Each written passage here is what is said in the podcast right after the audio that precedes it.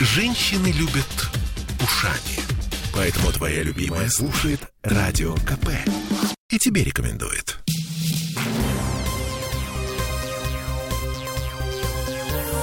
Темы дня. Главный вопрос сегодня. Ведут ли QR-коды в Петербурге? Если да, то когда? Ходят слухи о том, что Смольный готов пойти на ужесточение коронавирусных ограничений уже на будущей неделе. Всем привет, я Олеся Крупанин. Я Дмитрий Делинский. Для начала цифры, чтобы вы понимали, в какой реальности мы с вами живем. В Петербурге за сутки заболели 2345 человек, скончались 67. Официальная статистика стабильно высокая. По стране очередные рекорды. Больше 31 тысячи заболевших и 986 умерших. В общем, четвертая волна в пол полный рост третья не закончилась. На этом фоне Роспотребнадзор позавчера выпустил приказ об обязательной вакцинации. С 15 ноября в городе начнутся проверки предприятиям и конторам, в которых меньше 80% персонала без медотвода не получили прививки, грозят штрафы до полумиллиона рублей. И логичный вопрос, а что там с QR-кодами? Потому что во многих регионах их уже ввели или вводят, в Ленобласти, например, с 15 ноября, а в Карелии уже с завтрашнего дня. А в Петербурге? Что в Петербурге? Официальных сообщений по этому поводу на вечер четверга нет. Неофициально с чиновниками Смольного разговаривал наш коллега Сергей Волчков. Э, Сергей у нас на связи. Привет, Сереж. Да, он на связи. Вечер добрый. Ну как и что в Петербурге? Ну, что в Петербурге? Вообще, немножечко снизим градус паники, потому что новость про QR-коды, она не совсем новость. QR-коды у нас обсуждаются уже достаточно давно, причем на разных уровнях, в том числе на уровне Смольного. А пока окончательного решения не принято. То есть эта тема есть, она обсуждается, она вероятна, но окончательного решения нет, ну, потому что еще пока смотрят на уровень заболеваемости, на уровень вакцинации. Я напомню, что у нас один есть критерий, который говорит нам вводить QR-коды и вообще ужесточать нам режим или не ужесточать. Это э, у нас мощности больниц. Пока что коечный фонд у нас, ну, есть. Я не скажу, что он большой, я не скажу, что он у нас мощный, но он у нас есть. Так что поэтому пока мы живем. Вот сегодня буквально за 5 минут до эфира появилась новость, что еще 1400 коек открыли. Ну, дня на 4, я думаю, этого хватит. Mm-hmm. Вот. А, но вообще настроение, это уже если мы говорим а, не про сам Смольный, а про тех, с кем он общается на этот счет, настроение, ну, такие достаточно упаднические, потому что представители разных сфер, вот, частности, ресторанной, торговой, культурной, сферы гостеприимства, ну, на 99% уверены, что все-таки QR-коды введут. И вполне возможно, что в ближайшее время. Но, повторюсь, пока это э, еще не окончательная информация. То есть конкретного решения на бумаге нет. Есть намерение. Так, до конца недели у нас остался один день, один рабочий день. Ходили слухи о том, что уже с понедельника могут ввести QR-код, но, но вот так это, скорее всего, не делается, и с понедельника у нас не будет QR-кодов. Ну, пока что это все на этапе обсуждения. Понятное дело, что если даже какое-то решение будет принято, потребуется его оформить, да, то есть потребуется внести изменения в 121 постановление, эти изменения нужно будет согласовать, подписать. Но, э, Мальчики, я вам напомню, на самом деле, что, что последние изменения или предпоследние изменения 121 постановления как раз были предприняты в пятницу, типа часа в три. А, об этом узнала пресса и все остальные, они вступили в силу в понедельник. Так что ничего необычного в таких решениях нет. Вполне может быть. Ладно. А, мы э, пристально следим за всем э, тем, что происходит в Смольном, ну, просто потому что э, все меняется. Э, Стремительно. Ага. Сергей Волчков был у нас на связи. Сереж, спасибо, хорошего вечера. Взаимно. Я вот процитирую еще одно мнение из Телеграма. А, значит, для полноценного обслуживания и поддержания функционирования системы QR-кодов необходимо затратить колоссальное количество ресурсов, а у Петербурга их просто нет. Но даже если в Смольном решаться на введение QR-кодов, то в реальности все это будет работать криво и косо. Конец цитаты. Теперь еще один любопытный момент. Летальность коронавируса. Мы видим вот такую официальную статистику. В Петербурге умирает 424 человека на 100 тысяч населения. В Москве, которая занимает вторую строчку в этом рейтинге, 239 человек, то есть почти в два раза меньше. Причем, поскольку Россия в целом стабильно входит в тройку мировых лидеров по уровню летальности ковида, у нас есть серьезные подозрения, что Петербург вообще мировой лидер. Как так-то? С нами что, что-то не так? Ну, в общем, мы э, сейчас послушаем независимого демографа Алексея Ракшу.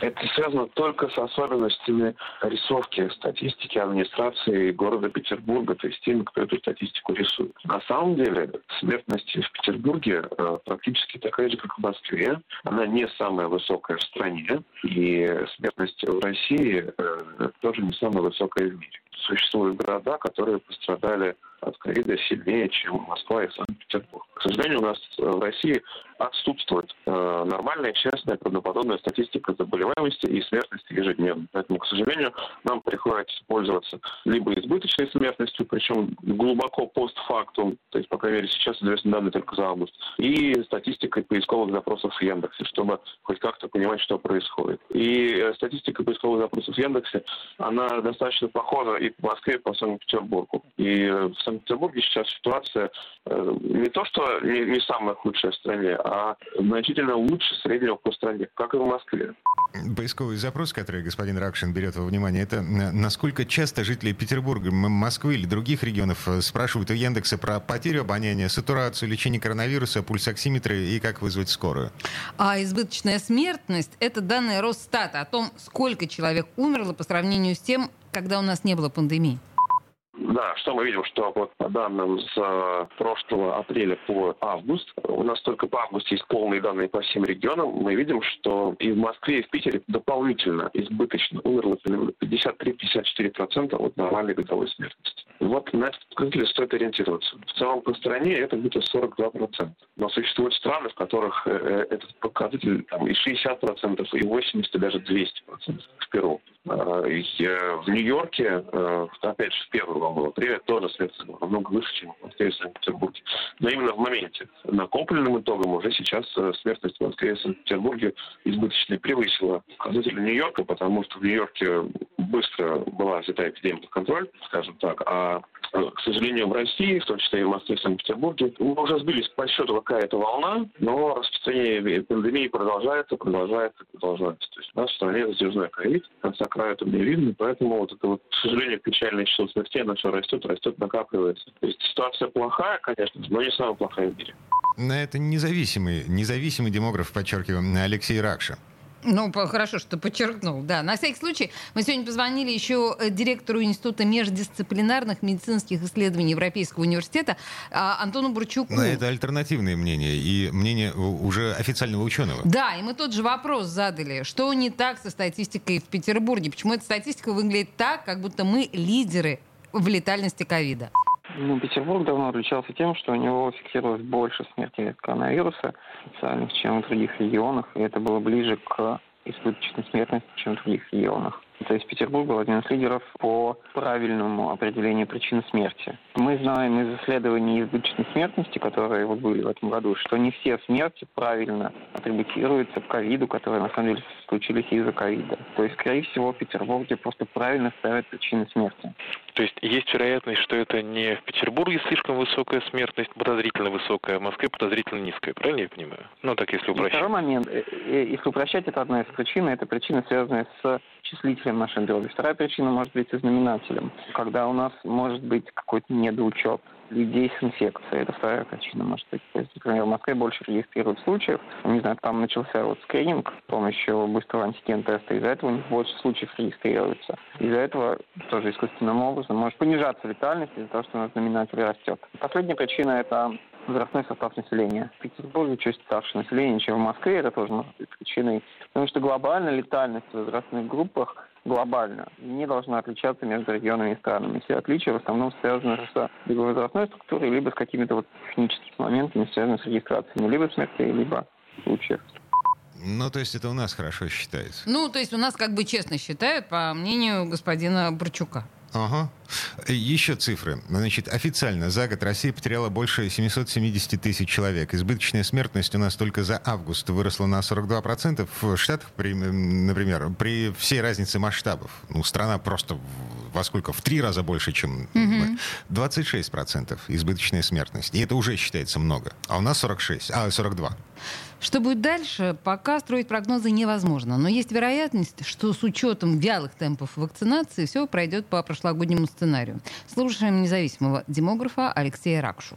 Сейчас в сентябре пошло новое ухудшение на Москва и Петербург, хотя и показывают ухудшение, но опять же, они все-таки Россию не догоняют по росту заболеваемости. То есть Россия идет сейчас впереди. А прогноз какой? Прогноз, что заболеваемость растет, но насколько сильно вырастет она, э, есть достаточно большая вероятность, что повторится ситуация прошлого года, когда и в Москве, и в Санкт-Петербурге заболеваемость росла с отставанием. То есть Сибирь в прошлом году уже в концу, к концу октября очень сильно вспыхнула, а Москва и Санкт-Петербург, в них заболеваемость росла, росла, росла, и там в ноябре была высокая, в декабре еще выше, и вплоть до Нового года все продолжалось. Поэтому есть достаточно большой риск, что и в этом году получится так же. То есть заболеваемость либо будет высокой, либо будет продолжать расти вплоть до Нового года. А потом? Это новогодние каникулы, они всегда сильно прерывают цепочки распространения ковида.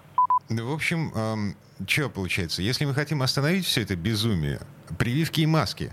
Альтернатива э, сиди дома, сиди без денег, без помощи от государства. Ну и вообще, я еще раз напоминаю, что зима близко вместе с холодами и как раз опасностями, которые несут в себе эти холода. Ну, я имею в виду все остальные инфекции, которые наслаиваются на ковид. А, вернемся буквально через пару минут. Темы дня.